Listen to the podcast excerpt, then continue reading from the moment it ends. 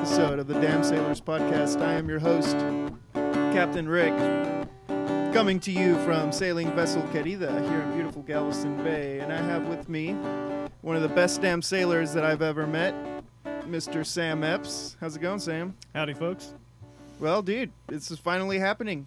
Yeah, man. It's been a been a few months in the in the works on getting the equipment and talking about it, and uh, we're finally sitting down to get it done. I know. So now that we're actually sitting, it's time to get our rum drinks ready. Looks like you already have yours in a Yeah, I- Whataburger cup. I'm a little ahead of you on that one. Yeah, that's all right. That's okay. We got time. We got plenty to talk about here on the very first episode. I think we pretty much decided that um, thanks to somebody on the Facebook page that said um, he was trying to look, or he's been looking for a boat. He's been wanting to make the jump from getting power boats to sailboats so he can sail around the Caribbean. And I thought, hey, well, that's perfect place to start, really. Yeah, everybody always needs a little bit of advice on uh, where to go and what to look for whenever they're looking to purchase their first uh, watercraft. Um, even if it's not your first watercraft, if you're swapping from one side to the other, from a power boat to a sailboat, it, there's a lot of differences there, and you really need to know what you're doing before you uh, you go and drop that money. Well, even if you don't know what you're doing, there's got to be a place to start, you know? Kind of like when you're buying a car. Yeah, same thing, you know.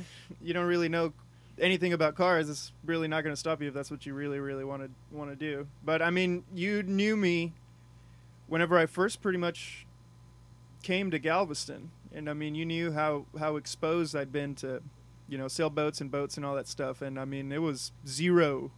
I knew nothing. I went on the Gypsy North, and everybody um, that's interesting. there's a little quick bio of the Gypsy North on the website, but um, that's kind of how I got into you know boats and Chris and met you and all that stuff. Uh, he left me a list of the things uh, that I needed to check on while I was living on the boat, and he, him and you, I believe, were on cruise to Korea or somewhere around the world for the Mariner, yep. Merchant Mariner stuff. And uh, he left me a list, something like, "Well, make sure to keep an eye on the voltage of the batteries, and you know, like make sure check the bilge and make sure there's no water in the bilge, and That's that's a big one. yeah. uh, but the problem is that if you don't know what a bilge is, you don't really know what to look for. And. I had no idea how to even. I didn't even know probably what a multimeter was, to be honest. so it's it's been a long road. That was what about eight years ago. Yeah, Wow, been a little while. been a little while. Um, so if you're someone like Chris, you'd be able to to buy a boat with a giant hole on the side and feel comfortable, you know, fixing it yourself. But for the rest of us, regular people, you know, there's a there's a pretty good list of things to look for. I guess um, I guess the first thing you'd really look for is you know the hole. You do a quick walk around, I guess, right? Yeah, uh, if if the hull, uh, obviously that's your that's your main point. You you know that's that's what's keeping the water out. So before you go anywhere else, you just check around, make sure there's no big dings, no places where you're going to get water in, no places where the paint isn't. Mm. We Yeah. like we like paint on fiberglass. Fiberglass doesn't like staying wet for extended periods of time. So Mhm. And by paint, you probably talking about gel coat for the most part. You know, for the on most boat- part, Yeah. yeah, it depends on whether or not your boat is going to be in the water all the time, or if it's going to be out on a trailer. Mm, and if mhm. you uh, if you're going to be out on a trailer more often, then you're probably not going to have a bottom job, and so you're just going to have gel coat, which Right. is a, a type of hard paint. Mm-hmm. Yeah, so for the most part, before I, I got Querida, you know, I, I was in the market, um, you know, being exposed to the Ghetto Yacht Club and all you and Chris and Scotty, and which, you know, all the listeners will get introduced to them fairly soon. The Ghetto Yacht Club, I feel, is is really going to evolve into Damn Sailors. We It has to. we won't we won't forget our roots, No, but no. we are we are all the Damn Sailors now. Yeah, yeah. Um, that is that is the fleet. The Damn Sailors fleet is the Ghetto Yacht Club for sure. And we'll for anybody that's gonna keep up with us, you know, we're, we're trying to get a decent enough computer to do something with all the footage we've been taking and actually put out some some good episodes on YouTube. We already have the channel, we just have no videos on there because my computer just can't handle it. But that's okay. That'll be in the works here pretty soon. But that's actually one of the major advantages that I feel like we have to be able to tell other people is just our exposure. To so many different types of boats and what to look for. And you know, you having Trojan Marine, which is you know your marine service company, being very successful with that, which you know, good job. I don't know if I'd say very successful yet, but we're getting there. Uh, we're getting you- there. Yeah, I mean it's it's tough, man. Um, Galveston Bay is very competitive. You know, this whole area. You got Galveston, Kemah, all that stuff. I feel like we're getting a little off track here. Cheers, man. Yeah. Cheers. So what we were talking about, we were talking about holes. Um, I remember walking in to uh, a couple of boats and seeing like what are, what is known as sunspots, where the fiberglass over time can get like really thin. That's something to look out for. And obviously, if you go into a boat that you're thinking about getting and there's a bunch of water in the bilge, you know you better get to looking. If it's an easy fix, not a big deal. You know, maybe around a hatch or something. But if you start to see a bunch of water around a toe rail, that's kind of a bigger problem. Yeah, your your first uh, your first places to look are going to be down in the bilge, and then around all of your penetrations, which is any spot where there is a hole in the hull. Yeah, wherever there's a Mhm. window, wherever there's a there's a valve that allows water in so that you can cool the engine or the air conditioning or anything like that. Those are the spots that you really want to focus on because that's more lo- more than likely where you're going to take on water. That's where you're going to have problems.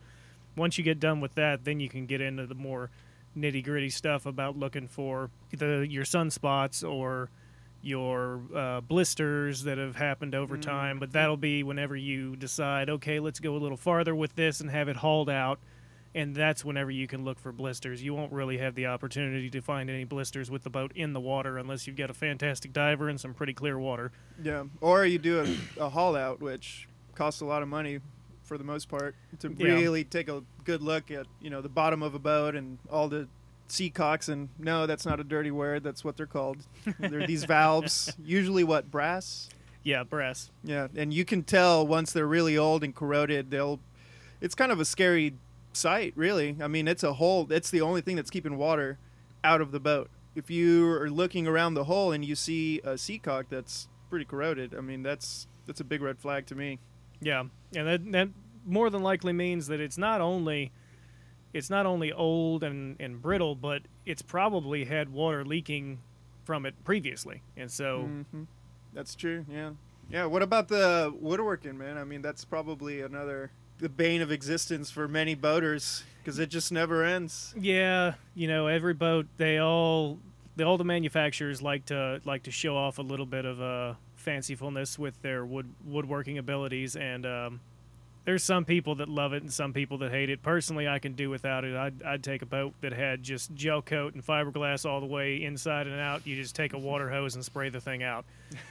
but I'm more utilitarian like that. Um, Yeah. you do have to be on the lookout with your woodwork for uh, how they made their joints and and things like that. You'll notice it's it's pretty easy to notice if they were good at what they did, then you won't see woodworking pieces or trim pieces starting to peel up in random spots. It'll all be laid nice and evenly unless it's got a big break in it. If you see them peeling up in random places where the joints aren't very good, that's a no-no. It's going to happen all over the boat. Mm, hmm What do you think would be the average cost for um, for like woodworking repair? Like if you wanted to do it yourself, like what what kind of tools and I mean, what what are you really looking at? What do you think is the process? Let's say, uh, like here on Querida, I'll put a picture of of the hatch for reference, the companionway. But I mean, you can see where some of the wood's you know kind of starting to rot. That's probably beyond repair. I'd probably just have to make a, a new one for there. And I'll take a picture and I'll put it in the show notes for anybody that's interested to see what I'm talking about. But, you know, just general varnishing, I guess, is just what sandpaper that's the, and varnish. That's the majority of your woodwork for something like this uh, companionway hatch that we're looking at right now. It's got a little bit of rot down at the bottom. The majority of the companionway hatch can probably be salvaged, and if it if you find out that you can't or you just don't want to, you have to rebuild the whole thing. Everything that's required to do that is just hand tools. I mean, if you have a skill saw and a straight edge or a, a uh, speed square, and just a little bit of do-it-yourself knowledge, you can you can remake that hatch pretty easily yourself. You're not looking at more than maybe sixty bucks in material. That's not bad. Measure twice, cut thrice. Yes. What what else do you think would be uh, something that's pretty obvious? We're still talking about like body work. We haven't got. We're, we'll get to the rigging and to the engine, which are whole other different stories. that kind of that'll take enough time on its own. Yeah. Um, a major thing in in a boat that you're looking to purchase is is take a look at the floor. Because if it is a wood floor and it's not a fiberglass floor, that's going to be your telltale sign on whether or not that boat's been taken proper care of and whether or not it's sank before. Mm. If it's gone if it's gone down more than once, that floor is going to be delaminating in a lot of spots. If the bilge continue if the bilge consistently got high, then you're going to see that in the floor. It'll all the wood. It doesn't matter how good the woodwork was on the floor. That's what the Continually getting wet do. and dry, wet and dry. It's going to start delaminating, and that's a big, big telltale sign. Because even though all this stuff is really designed to get wet, the less it gets wet, the longer it's going to last. Right, right. And uh, how would you explain delamination? You think you can explain that to the viewers? Uh, that's that's uh, with your the plywood that they use. Um, most people have an idea of, of what's going on with plywood. You take these these thin pieces of uh, wood that have been shaved off the tree and you glue them all together to make a thicker piece of wood. And whenever they start to delaminate, that glue has broken down and they pull apart from each other. And there there's just no repairing that. It you have to replace the the piece of plywood and cut a new piece out, and that can that can start to get pretty intense depending on your floor shape and if you have to put an angle on it to slip it back in and everything like that. Okay. So I want to take a, a step back here for a second. We kind of went over the gel coat on the side. We kind of went over the fiberglass a little bit. I feel like the gel coat can be easily repaired. It doesn't take too much to just you know um, get kind of DIY gel coat repair kits and you know cover it up. It might not be perfect. The color might not be the same, you know, because once gel coat's been out in the sun for a long time, it kind of gets a little yellowish tint that's kind of hard to match sometimes Yeah. if it's got a bunch of gel coat dings, I mean, I don't think that would necessarily stop me from getting a boat. If there's a if there's a big if there's well, I don't know how big like Chris for example. I mean, he bought a 42 foot Whitby with a giant hole on the side of it, you know, and it turns out fine, you know. Um, but I feel like there's a limit on how much you can actually repair. Yeah, for instance, um, just oh maybe two or three weeks ago, we were starting a job on a 33 Bertram, and the owner was looking into possibly changing over diesels. The boat that we were going to take the donor diesels from was the exact same boat, and it, they had just been put in that boat, but it got loose at the dock and it just chewed the whole front end of the boat up. And that was such an extensive fiberglass repair that they decided it wasn't worth fixing the boat. They pulled the brand new engines out of it. It didn't sink, but it just chewed the whole bow off. And so that's the kind of thing that you're looking at. If you're looking at what's not a flat surface anymore, if you're looking at a real curved area that's going to require a lot of skill and a lot of time to reshape that, Yeah. that's when you're talking about, yeah, you might not want to mess with it. Yeah, I think I, I know exactly what you're talking about. So if it's like on the beam, maybe I mean even the beam would be curved, but if you're talking about like the stern or a corner, Yeah. then it'll start to get a little more tricky for anybody trying to take on that fiberglass job. Yeah, all your pointy bits. That's where that's where it gets more tricky because then you got to really start putting forms in on the backside so that you can lay your glass up properly and get your proper shape and everything. And that's whenever it gets way more time consuming. Yeah. So do you think we we even have time to try to tackle talking about wooden boats? Oh man, yeah, that's that's one of those where uh, I think the the big thing to remember with wooden boats is you just have to you have to be passionate about it. If you don't love working with wood already, I would say don't mess with it because it does take a lot more time and a lot more love. Yeah. I love wooden boats. They're I really do. They're they're awesome. I love what they represent. Sailing has a lot of that kind of like the sailor spirit aspect to it, you know, of Yeah, what you can do and accomplish and you know, big FU to traditional forms of transportation. And I love love love wooden boats, but I would never own one. you know? Yeah, That's for other people to have and hopefully me sweet talk my way into them letting me sail it I, I just I don't know if I could handle it, man. I mean, it's hard enough, you know, with modern industrial chemicals and fiberglass and all that stuff to properly maintain a boat. You know, wood is just not the same, even treated. yeah. And it and it also depends if you're going to go with a plywood boat or if you're talking something that's plank. The the plank boats properly taken care of, man, they're fantastic. They're going to be around for a really long time, but uh, you are looking at a real big maintenance bill.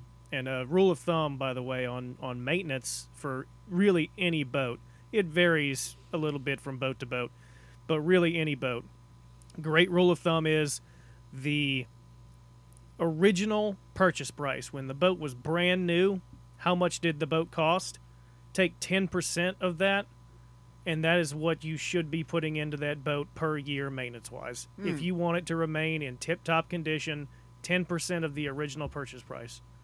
And that's whenever it's brand new. Now, if you buy a boat that's 12 years old and you pay 40,000 for it instead of 80,000 for it, you still need to be putting 8,000 into it every year because if you're going to keep it in good condition, that's what it takes. That the might e- original. That might even be assuming that the previous owner has kind of done something like that. If Yeah. not, it would probably be a lot more. yeah, restarting or starting from square run, square one on maintenance on a boat that was not properly maintained, you're looking at a much bigger influx from the get go. You may have to put fifteen thousand or sixteen thousand in the first year or two to get everything up to snuff, so that you're not chasing your tail for the next four or five years. Right. Yeah. And we'll kind of we'll we'll add things up here in a bit. We'll we'll try to come up with a decent example. I guess near the end of either this one or the next episode because I think we're doing a two-parter on this one just because there's a lot of ground to cover. I think. Yeah, but let's say that it's got some uh, gel coat repair that needs to be done. Maybe a little bit of fiberglass here or there. Maybe you got to replace the shroud. You got to change some of the lines. You know, maybe this winch is broken. You know, maybe the rudder is uh, messed up somehow. You know, all those things they add up. I feel like it's a lot like you know medical supplies. If it has the word medical in it, it's like ten times more expensive. You know, if it has the word Jeep in there, it's ten times more expensive Oh yeah, of or course. off road or you know something like that, some kind of specialized thing. Anything having to do with boating is Yep, It's break pretty out ri- another thousand. yeah. There you go, B O A T. You got anything else to add on general body? Not really. We pretty much covered uh, covered your general fiberglass and your your gel coat. It's a good indication it, because uh, if you have a boat that has a lot of gel coat scratches in it, and it's obvious that it was slammed into the dock a few times, and or that it wasn't tied up properly because the guy didn't want to walk out to the boat whenever it was raining or something, and it dinged up against the dock a few times. That's your first indication maybe this boat wasn't properly taken care of. Maybe the guy didn't care about it the way that he should have. Right. take that with you as you walk down in there and maybe be a little bit more critical of the stuff that you see down down inside because that's a good indication that maybe it wasn't maybe this guy didn't care about it as much as he could have Yeah, and that might give you a little bit of leverage too when you're trying to talk about price. oh yeah but you got to be careful with with uh sailboat guys even though it's got some dings and dents in it man they get they get real It's about protective Yeah, yeah. That's even though they they maybe didn't care about it that much. If you challenge whether or not they cared about it, yeah, they all of a sudden really care about it. yeah, yeah. It's true. It's like a reflection of themselves, you know. Uh huh. We've kind of been uh we've kind of been a little bit of Debbie Downer on all this, and guys, you all you you have to take it with with what it is. We are out here day after day after day. I am boots on the ground out on a boat every single day, and I see the neglect and and stuff like that. I'm not saying that that's what you're going to find every day because there's a lot of fantastic boat owners out there. There's a lot of great deals. You just have to be vigilant about it so that you don't end up with something that you're not going to want to have. Yeah. Imagine like buying a car and then uh, driving it for hundred miles, and then the engine or a piston breaking, or you know Yeah. something something major like that. Something Buyer's that you, remorse. yeah, you know, you'd be pretty screwed. And it's not if it's not trailerable, then you're doubly screwed. Yeah. Yeah, a boat in the water that's you're having to play, pay a slip fee for that you can't use because it's broken all the time. That's no fun. Uh, that's horrible. It kind of reminds me of uh, the first couple of months that I had Querida. I didn't have insurance and I couldn't take it out. I mean, I could take it out, but Sammy Joe, my fiance, being the voice of reason, yeah. being like, Look, motherfucker, we're living on this boat. If something happens to it, we're pretty screwed. Don't you go stay, don't you go sail my house away with no insurance. I almost sailed it. Uh, I kept once I did get insurance, I sailed it just to go uh, out and about the bay, and then uh, realized that I stayed out a little bit too long. And she got out of school. She came home, and the boat wasn't here. Oh, Oh, man, no. I, I definitely got chewed out for that one. oh man. But speaking of sailing, I guess uh, we can make the jump into the rigging. S- Yeah. Some of the more fun stuff that actually pertains to sailboats. I guess everything that we've talked about so far, it's not necessarily particular to sailboats. I mean, that goes for that powerboats goes too. for That's any just, boat, yeah. You know, the whole fiberglass. you know, we, we'll get into engines here pretty soon, but the fun stuff's the rigging. Yeah, that's what makes that's what makes the blowboat go. Yeah. So for rigging, what he's talking about whenever he says rigging is Oh yes, please go ahead. that is um, that's your mast and the wires and the lines, all the ropes and everything that that raise and lower your sails, hold your sails up, and harness that wind power. So anything that's that is up above the deck, that's that's part of your rigging, really. Right. So you're there's two kinds of rigging. There's there's running rigging and standing rigging. And your standing rigging is the rigging that is holding up your mast. That all, that's all static stuff. It's not going to move. Well, aside from tightening it up every now and then, Right. which will I'm sure we will go into in uh, more detail in another episode. But for for the purpose of right now, that stuff is static. Uh, your running rigging is your ropes, which on a boat you're going to call lines I was about to correct you. There's no ropes on my boat. There's only lines or was- sheets. or sheets. Yeah, they were. That was hammered into me. Oh yeah, made- that's one of the things that make you feel like a noob on a boat. You know, yeah. pass me that can. rope. There's no ropes here. Yeah, so uh, the the running rigging that's that's all of your your flexible lines that are going to adjust, raise and lower and adjust your sails. right. So I guess a good place to start is the probably there's two things that make uh, just any general boat is uh, the mast and the boom. Do they go hand in hand with each other? I guess it's probably the thing that's that you can see on a boat and be like, that's a sailboat because it's got a big stick coming out from the deck. yes, exactly. The big stick is a good indicator. Yeah. So um, the big stick is typically made out of aluminum. Uh, I think mine is about 48, 47 feet tall. Yeah, There's a couple of uh, lines that come from the top. Typically, they're called halyards. That's what you use to raise the sails. It has a couple of uh, of wire cables called shrouds that kind of hold it in place. I think that's probably a really good place to start if you're kind of inspecting a boat. Check check the condition of those wire cables. yeah. Your uh, your standing rigging, those those shrouds, the wire cables that are going to come down to the very edge of the hull. That those hold the mast in place. Without those, the mast gets real flimsy, real, and it, it wants to break or or bend. And so, looking at those, where they enter the deck and where, how they secure to the metal plates that secure them to the boat, that's a real important spot because if anything happens to those, if they're rusty or if they they look like they have cracks in them or something like that, you've got some frayed pieces of the wire sticking out of the swedge fittings, which is where the the wire actually goes into a, a solid piece of stainless. Um, if you have anything going on right there that that doesn't look appropriate, you probably need to get a rigger to come look at it because that could get into the many thousands of dollars for repair if you're looking at buying this boat. And also, it makes it very dangerous to sail. You don't Right. want to if you part a shroud under a heavy heavy wind, then you could lose the mast, and that that gets real dangerous. That's a lot of a lot of uh, energy coming down on top of the deck. Yeah, that's what uh, Hollywood movies love to capitalize on when something goes epically wrong. Right? It's the mast just snapping off. And since uh, the masts are typically made out of aluminum, correct me if I'm wrong, they don't really bend. I mean, aluminum's really strong, but it's brittle, right? Yeah, aluminum doesn't like to to bend very readily, especially the type of aluminum that's used in a mast. Um, the aluminum that's used in a mast is called uh, grade 6061. It's a structural aluminum. It's really hard. It's actually kind of hard to drill.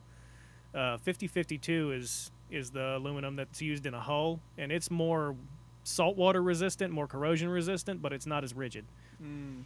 And so the 6061 that they used on masts is uh, it's pretty rigid, and it's gonna it's gonna want to snap more so than bend. Gotcha. So uh, the shrouds, um, since we're talking about shrouds, obviously there's different types of, uh, you know, the wire cables.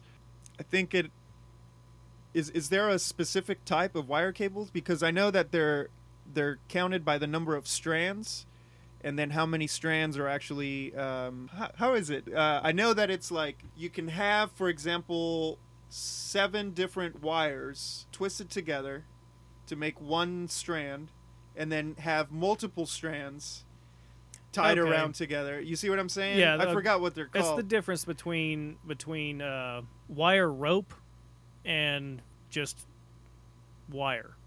I believe is what they the difference between it. The thicker strands that are twisted together one time, that's just regular wire. And then the stuff that's braided with smaller strands and then they're all twisted twisted around, that's wire rope. Wire rope is more flexible.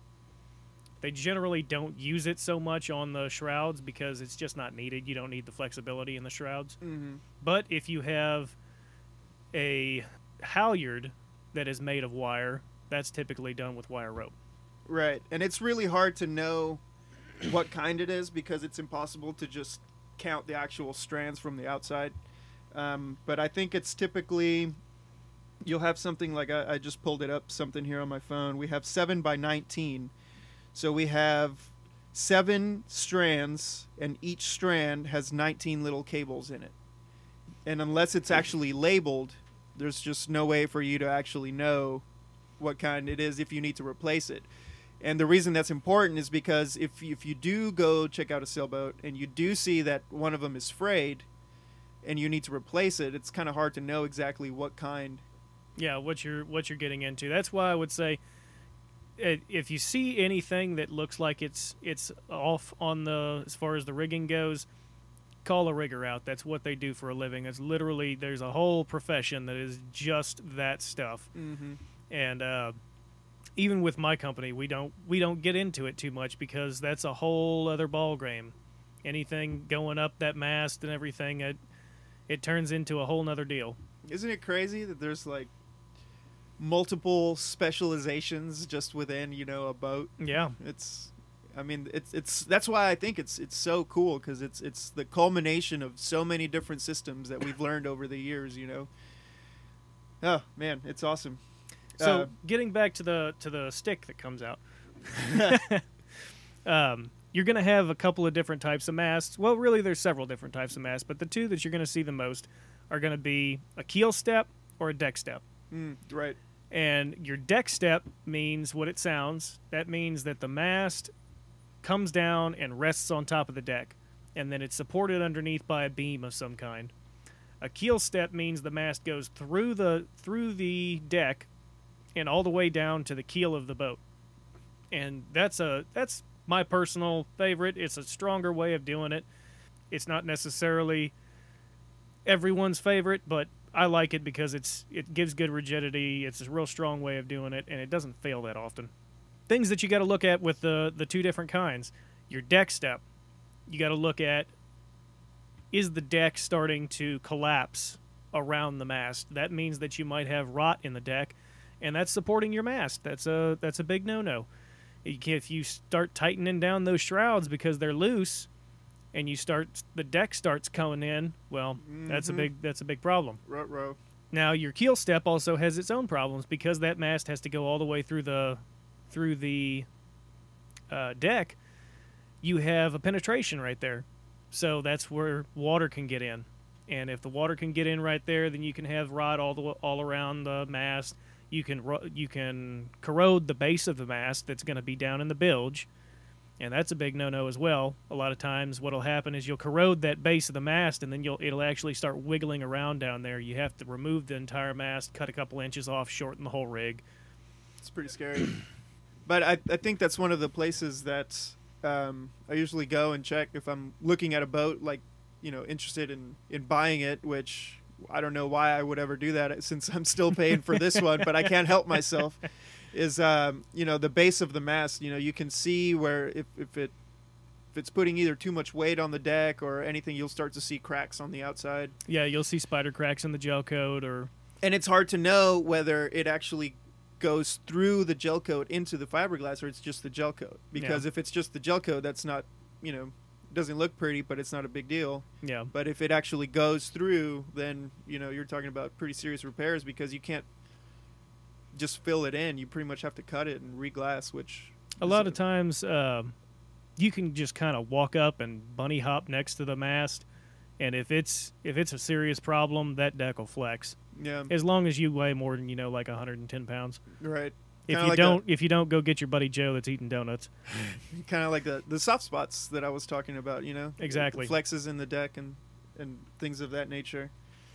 So in order for the mast to actually do what it needs to and um, hold the type of force that it takes to fill in, fill in a sail, it uses a boom, which is for the most part pretty similar in uh, material. Uh, for those that don't know and are interested, so you have a mast that's vertical. The boom comes out of it horizontal, typically a couple of feet from the deck, and um, you have two axes pretty much on the sail. One of the um, the mast would be the y-axis. The boom would be the x-axis. Uh, so the joint between the two that's another pretty important place to look. Yeah, that's called your gooseneck. There you go.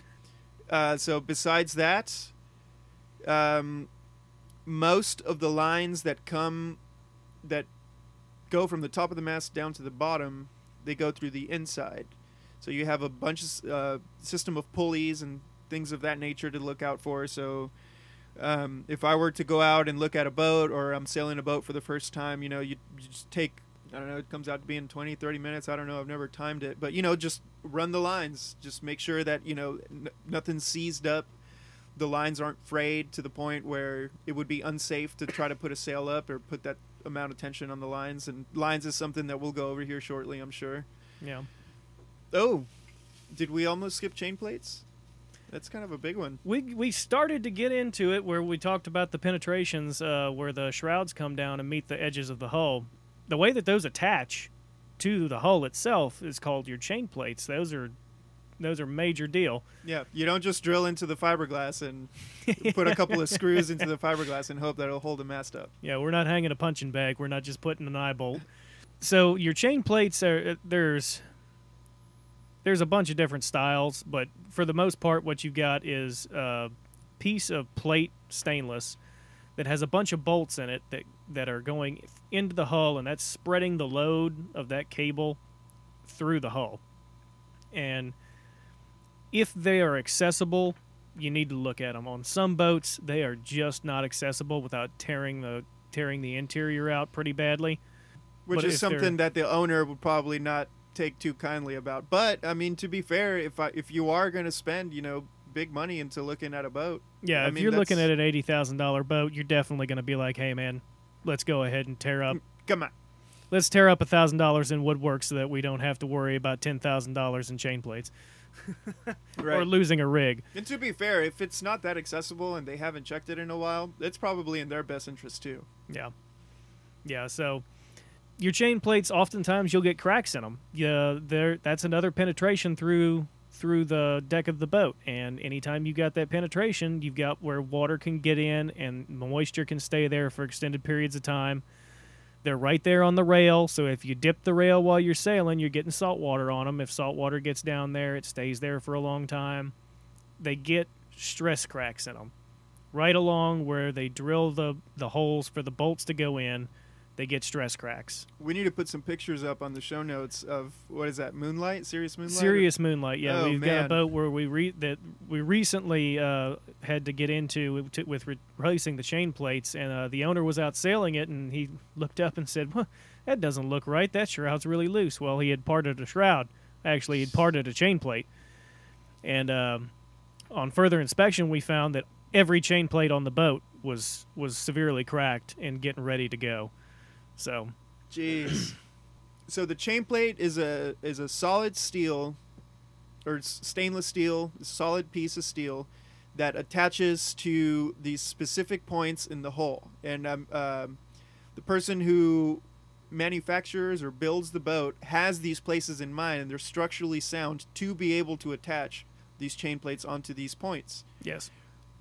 These points still have to go through the deck. What what is keeping the water just from coming in? Is that just some silicone, little putty, or what? Yeah, a lot of times uh, from the manufacturer, they'll use a really heavy duty butyl tape. And uh, they'll use that, and also there's uh, this other stuff, um, Sikaflex, I believe, is the name of it. And uh, it's used to bed windows and all this different. That's the stuff I use on my window. yeah, Yeah, exactly. And uh, it's real workable. It it spreads easier. It leaves a nice bead, and it's uh, it's very weather resistant. But over time in the sun, just like with anything, nothing's forever. It'll break down and start to allow the water in. Right.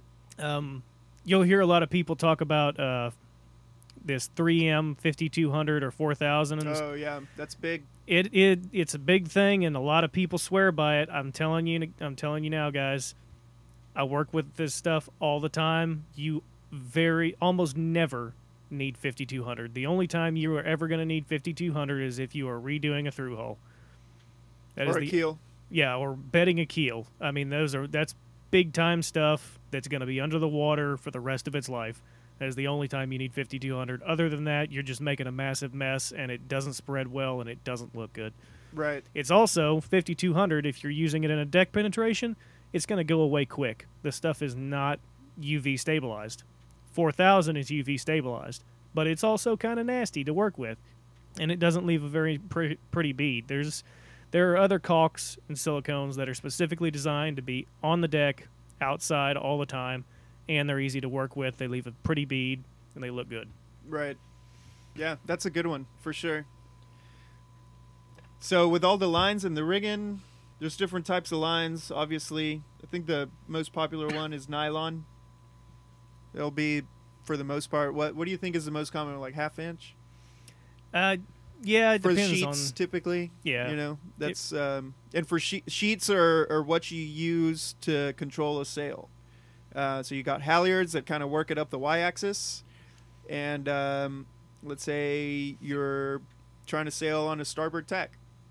So that means that you know. you, Um, Oh, uh, we might be getting a little bit too far off. On that, that you're right. You're right. So, sheets control the sail, whether it's on the port side or the starboard side. That's what you use uh, to either make it tighter or looser. Halyards bring it up and down. You're right. I'm getting ahead of myself a little bit. Uh, we're we're talking about buying boats right now. Um, So yeah, sheets sheets can get pretty expensive. So that's Yeah. that's something else to or lines can get pretty expensive. Uh, that's something else to look out for, just so you know, kind of what you're getting into. yeah. A lot of what of what uh, people use is called Sta-Set X um, by uh, Samson Samson Line Company, and it's that's pretty much the standard. At least that's what we use around here. It's it's not extraordinarily expensive, but it's not the cheap stuff, and it's going to last because it has an outer sheath that's UV stabilized, and then an inner core that's taking all of your load. And to replace uh, to replace lines like that, you're generally looking at 400 500 dollars or so in line. If you're going to replace one you might as well replace all of them because you don't want to be you don't want your lines to have different lifespans. Right. if if one of them's starting to mess up just replace them all now. While you've got the equipment while you're doing it just do it. Yeah, and um, the reason it gets that expensive is um, just just think about, for example, Querida. It's 32 feet long. I think my mast is about 47, 48, like I said. So the rope has to go up those 47 feet. It has to come down the 47 feet, and then it has since it's just about a little bit forward of the beam, and it's 32 feet. It's got to make it all the way to the cockpit. So that's uh, it's about 120 feet in just one line yeah. You know and you got all different kinds of line which we'll get into maybe in another episode but oh yeah we can have a whole episode on line knots and all that. Oh we should definitely talk about like old timey boats tall ships maybe do an episode on the alyssa and old manila and and hemp rope and stuff like that. Oh yeah. That'd be you cool. should see ricky's face right now. He's getting all lit up. Ah it's so cool. I just i just finished uh listening to the audiobook for the first horatio hornblower oh nice. book. Oh man I'm all about the fucking Napoleonic tall ships right now and the British Navy. Oh, so cool. All right. Well, before we before we lose everybody, the last part that we got to talk about is the engine. I don't think we've quite made it that far yet. Well, uh, We, we, got wenches and the sails. We haven't talked about the sails, the actual sails. Yeah, we're gonna have we're gonna have to speed that up. Yeah. So uh, what are we at? We're about 42 minutes. We can probably finish finish the rest of the rigging, which would probably just be sails and wenches and cleats and stuff like that, and then We might get into engines in the next episode because that applies to both power boats and and sailboats. and we got inboards and outboards and out drives and Yeah. all kinds of stuff. So yeah, let's finish up the rigging, and then we'll save the next episode. yeah Okay. So what do you want to do? You want to do like winches? Winches are expensive. Man. yeah winches can get real expensive. Jeez, self tailors and all the moving parts. I mean, to be fair, I mean they're they're pretty ingenious pieces of engineering to multiply work. It's kind of like a pulley, Yeah. but way cooler, and it it just comes in handy so so much whenever you're either pulling the halyard up. The the more that the sail goes up, the harder or the more force it takes to get it up there. Because even if you're heading straight into the wind, which we'll go into that, those of you that don't know what that means, once it starts to get halfway up that mast, it you know if you're just pulling it by hand, it gets pretty hard. You know, Yeah. you need that mechanical advantage, and that's where winches come in. And there's a reason why winches are expensive because pretty awesome pieces of engineering. Yeah, you and uh, proper winch maintenance is it's really not that hard. But It- nobody does it. Yeah, but nobody does it. They because they are very very well designed. It's one of those items that just easily gets left behind in the dust because other things break way before the winch does. Yeah. It's And- working, so I won't mess with it. Yeah, Yeah. and uh, so whenever you get on the boat, you just grab those winches and give them a little spin. And a winch that's been properly maintained and is in good condition is going to spin. It's going to have a good, solid clicking sound going on. Right. and uh, you you've got to get the winch handle and stick it in there because maybe the winch spins, but when you put the winch handle in, the gears don't engage. Right. And then if you start talking about self tailors, like for example, my port winch on the cockpit, the there's something wrong with the self tailor. It's it Oh it's missing a little plastic piece. It's like twenty bucks. I just need to go. yeah, go the, get the it. bottom jaw I think broke off of it. Right. Yeah. And that makes a huge difference, man. Especially if you're trying to uh, single hand. Yeah. You know, you need you all those have to- advantages. yeah, if you don't have to hold on to that line with one hand while you're running the winch handle with the other one, then you can keep steering. Right. Or you could even do it from the wheel. Yeah, You know, if if you're maybe going downwind, just light wind, you can do all that stuff. But basically, I mean, especially if you're thinking about uh, soloing a boat, if you're thinking about like a big trip, or you know, just doing a lot of sailing on your own, you need all those little advantages that you can get because it can get pretty complicated and pretty tough pretty fast. yeah. You know, and you're going to have multiple different kinds of winches. You got the single speed winch that is just real basic, and that's just a drum. It's a drum that has that has a clicker in it that's going to keep it. It's a anti-reverse, and that's going to keep it from spinning in the opposite direction when you put on when you put it under load. right? Then you're going to have the multi-speed winches, and that's maybe you rotate the handle one way, and that's one to one. You rotate the handle the other way, and that's two to one, so on and so forth. Right. Yeah, and it. The, I think the most I've seen. What what does it go up to? They they've got uh, I think they have four-speed winches. Where you've got buttons on top of the winches. I've actually never seen one of those functioning though. A winch that has a transmission. Yeah, yeah, that's that's exactly what it is. But I've actually never seen. I've never run into. I, I don't Probably because it's like ten thousand dollars. Yeah, I, I, I generally don't deal with sailboats that are in good enough condition to have functioning. Ghetto Yacht Club, baby. Yeah, That's that's what we're exposed to.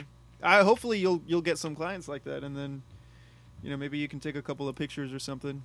Well, we've got that Oyster 57 sitting over in uh, at Pier 77 right now. That one's probably got some. That one's probably got multi-speed electric winches. Actually, Whoa, they're about the size of about the size of my waist. jeez, why? It's a 57 foot boat that that's got like a ten foot draft. So I mean, it's it's a big boat. Wow. So it's kind of like uh, fuck you money.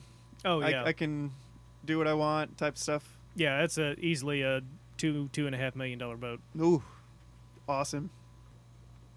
All right, so we covered wenches, covered lines, Now sail. sails. That's the big one. Yeah. And to be honest, that is probably for me loving sailboats as much as I do. I gotta admit, I'm probably not as knowledgeable on sails as I should be. I'll put the sail up and it'll get me from A to B. You know what I mean? Like, Yeah. um, I know the basics of like trying to repair a sail, and Chris has that awesome machine that I still have not used. For as much as you know, sailors and me that love the ocean and love everything that the ocean provides and being able to sail anywhere, anytime, the sun and the water are your enemy. But they're also what make everything so beautiful. You know what I mean? And we Yeah. start to get into kind of like a more philosophical area of it. But I think I'm saying that because it's most apparent on the sails. Yeah. That's It it really sucks. I've seen some videos online of somebody that puts a sail up and they never put a sail cover on it, which is very important. yeah. Keeping it out of that UV light, it it, It, makes just a huge rots difference. it, man.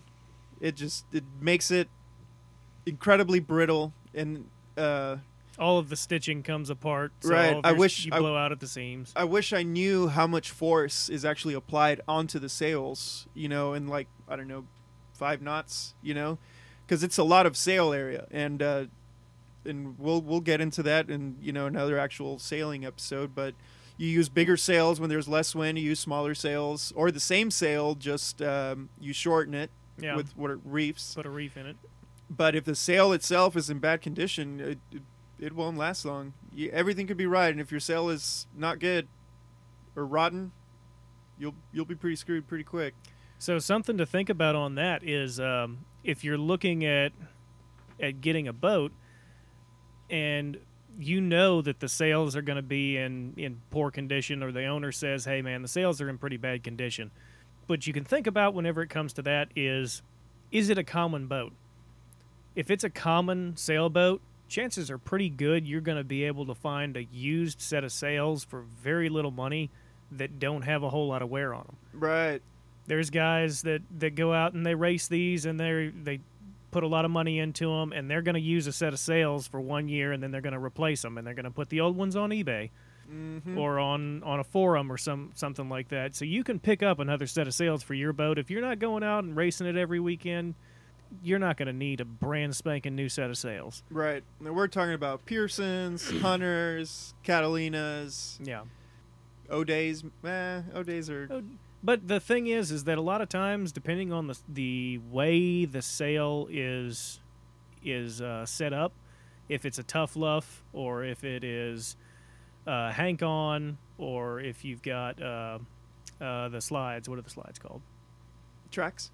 Yeah, the the track the track and slide type sails. They're they're interchangeable from boat to boat. You just have to take measurements and see how big of a triangle do I need. Right. And if it's close enough, you can even A just lot of change some of the you can- hardware, you know, yeah, and a lot of times you can just change the hardware and, and use a sail from a totally different boat. So that's, yeah, that's true. That's very true. So if you have if you have a kind of an uncommon boat, it can get pretty expensive. Like let's say you're looking at a uncommon boat, whatever it may be. Let's say it was uh, my boat, a Furia 32. It's built in commie Europe. Damn socialists. There's not a lot of them here uh, that I know of in the U.S. Definitely not here in Texas. It would be possible to get a bigger sail and kind of restitch it to fit, but if you're going through that trouble and, and you have a, a decent enough sewing machine, which by itself is pretty expensive, you might as well just go to a sail maker and just get one done. And that's Yeah. something else that you got to think of, you know, when And a lot of times, what happens with the sails, it's not always the the sail material itself that is is uh, degrading so badly. A lot of times, it's the stitching.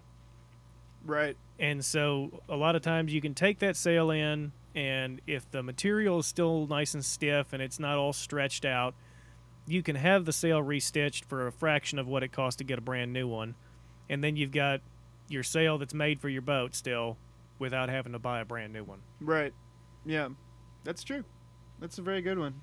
And here we are yet again at another very specific trade within Yes, the marine community. You Yes. know? There like are there's- sail makers and then there are riggers. Right, yeah. Independent of each other. Yeah. And they deal with like this the biggest part of, you know, sailing. Individual trades. Pretty cool. You want to talk about uh, head sails? Yeah, yeah. Well, you've got your, yeah, your head sail. So your head sail versus your mainsail. Right. Um, I'll let you have this one. While I take a sip of my rum.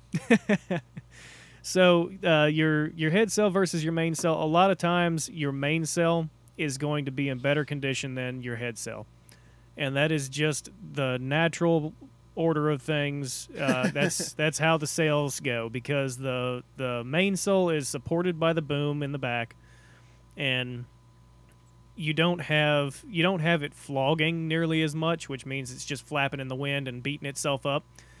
Because it's more, it's a little bit more controlled, having the boom as an extra member to con- to keep it stiff. Anytime that sail's flapping around and, and waving in the wind heavily, that's that's putting little crinks, kinks, and, and crinkles in that that stiff sail material. And the more kinks and crinkles, just like with leather, whenever you first make leather, the stuff is stiff as heck, and then you work it and work it and work it, work it, and then it gets nice and soft. That's a very good analogy. Same thing happens with the sails. Tip of the hat to you, sir. So your head sail is constantly that's a that's a heavily worked sail. That sail is moving from from port to starboard in a big way every time you tack. hmm And then it gets a heck of a lot of pressure put on it whenever you're trying to sail closer to the wind. Obviously, like Ricky said, we're going to get uh, get into the points of sail and how to sail uh, on another episode. But that sail gets worked really heavily, and a lot of times uh, you'll find people that will be scared to put the proper tension on that sail vertically to keep it from having sag spots right up against the forestay. So the, that that head sail is going to ride. That's your jib. That's going to ride right there on your forestay, and if you don't put enough tension vertically on that sail, it's going to bag in between the points that it attaches to on the forestay. And every one of those bags is going to get blown out more and more and more and stretched more and more and more until you really just can't properly fly the sail because it's just loose in places it it's not supposed to be. Right. Do you want to explain what the forestay is, real quick? To Uh, that's just like your your uh, it's like a shroud, but Yeah. on the front of the boat. exactly. That's Yeah. that's holding pressure on the mast to the front of the boat or the bow, and then your backstay is holding pressure to from the back of the mast to the back of the boat. Yeah. So, um, for the most part, pretty general. I guess we're taking a little step back to talk about shrouds again. Yeah. There's different axes. There is the bow, stern, and then starboard and port.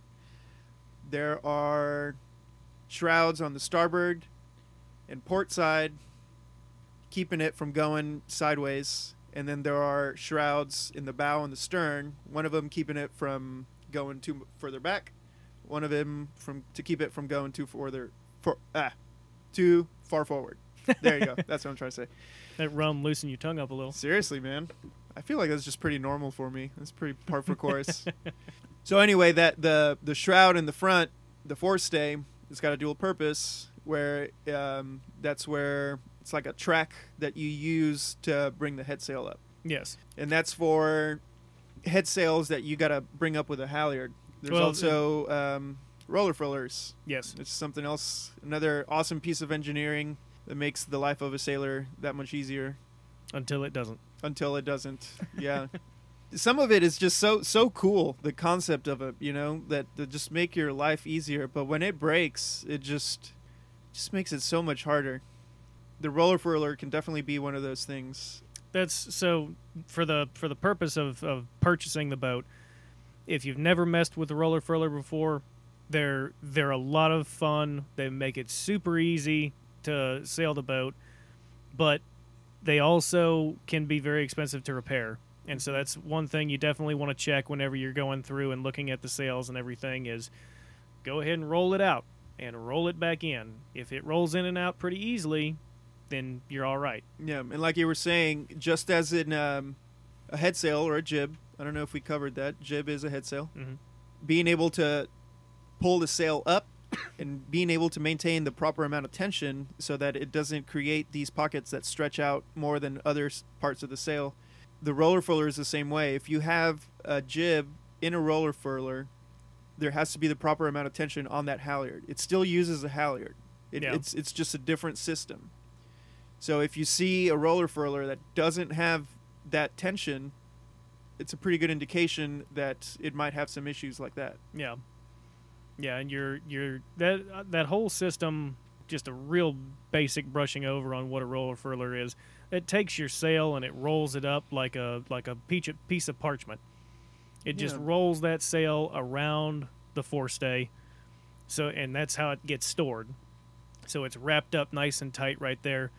And you don't have to take it up and down every time and store it yourself. It just rolls right up right there. And so it's on a bearing system, and that those bearings need to be. Some of them are lubricated. Some of them are actually dry bearings. Um, You can use dry lube. Mine, I put dry lube on mine and it started working fine. It- Yeah. It, wasn't working whenever I first got it. yeah, That's the the needed. dry the dry lube ones they have. I, I can't remember it. Vitrium, or- vitrium, or something like that is the Dry lube? No, the name of the material that the bearings are made out of. Oh, I got you. Um, but at any rate, they're they're a wonderful tool. They can be a hassle. Right. Well, when it works, it's great. Just like everything else. I think that pretty much covers everything, man. Yeah, I think uh, I think that's a good stopping point for for this particular episode, um, and we can get more into the other aspects of it whenever we talk about power boats and more next time. Oh, this is all you, man. uh, I think I, j- I just got the questions. Sam is the expert. I'm just the aficionado, and uh, I don't know. That's exciting. There's there's a whole other. We're we're talking about uh, marvels of engineering. This is really where engineering kind of shines. the different propulsions. Uh, I mean, the, the engineering put into the sailboats is is pretty spectacular as well on some of these new designs, but uh, there's it's just it's it's a little different, a little different in in the the thought process on how it goes. Obviously. Right. Cool. Well, uh, anything else you want to add? Um, I think there we we went over a heck of a lot of material. I know it's going to be a lot for people to digest. So um, just leave us uh leave us some questions on Yeah. on the Facebook page or on the on the website. Send us an email if you uh, have heard something that you want us to look into a little deeper. We'll try to address it um, on the next episode, and if not the next episode, heck, it might be something that is going to end up in a full episode of its own. Right. Yeah. Or if if um, if you feel like we got something wrong, you know, please let us know. Uh, send us an email, those damn sailors at gmail.com. Uh, you can go to our website. By the time of this recording, all the comments will be enabled and uh, the, in the podcast section. So feel free to leave a comment. Go to our Facebook page. Uh, I just started an Instagram account. Put a picture of uh, us having to wade onto the boat because of the hurricane. yeah. It's not about- even nowhere near us, but it's it's causing problems over here. Yeah, holy cow. It's pretty crazy. Um, so yeah, You know, I actually already showed I showed a guy the website the other day, and he loved the uh, the emblem so much. He said, "When are y'all get? When are y'all making shirts? I want one." great. That makes me so happy because that is something that I want to make happen pretty soon. Um, and once I make it happen, I'll, I'll put up a shop, digital shop on the website. I've got some new shirts coming in for uh, Trojan Marine already. Man, uh, I like that material. But anyway, we'll go over this Yeah. off air. Sorry to bore you guys. Um, thank you for joining us. Uh, we'll see you, I guess, next week when we release release the next episode, where we're gonna go over engines, which is one of the major parts in having a boat of any kind, really. yeah, this will be Buyer's Guide Part Two, uh, more about motorboats. Yeah. So once again, guys, thanks for sailing with us. This is Damn Sailors. Y'all have fun. If you have any questions, let us know. Bye bye. Later.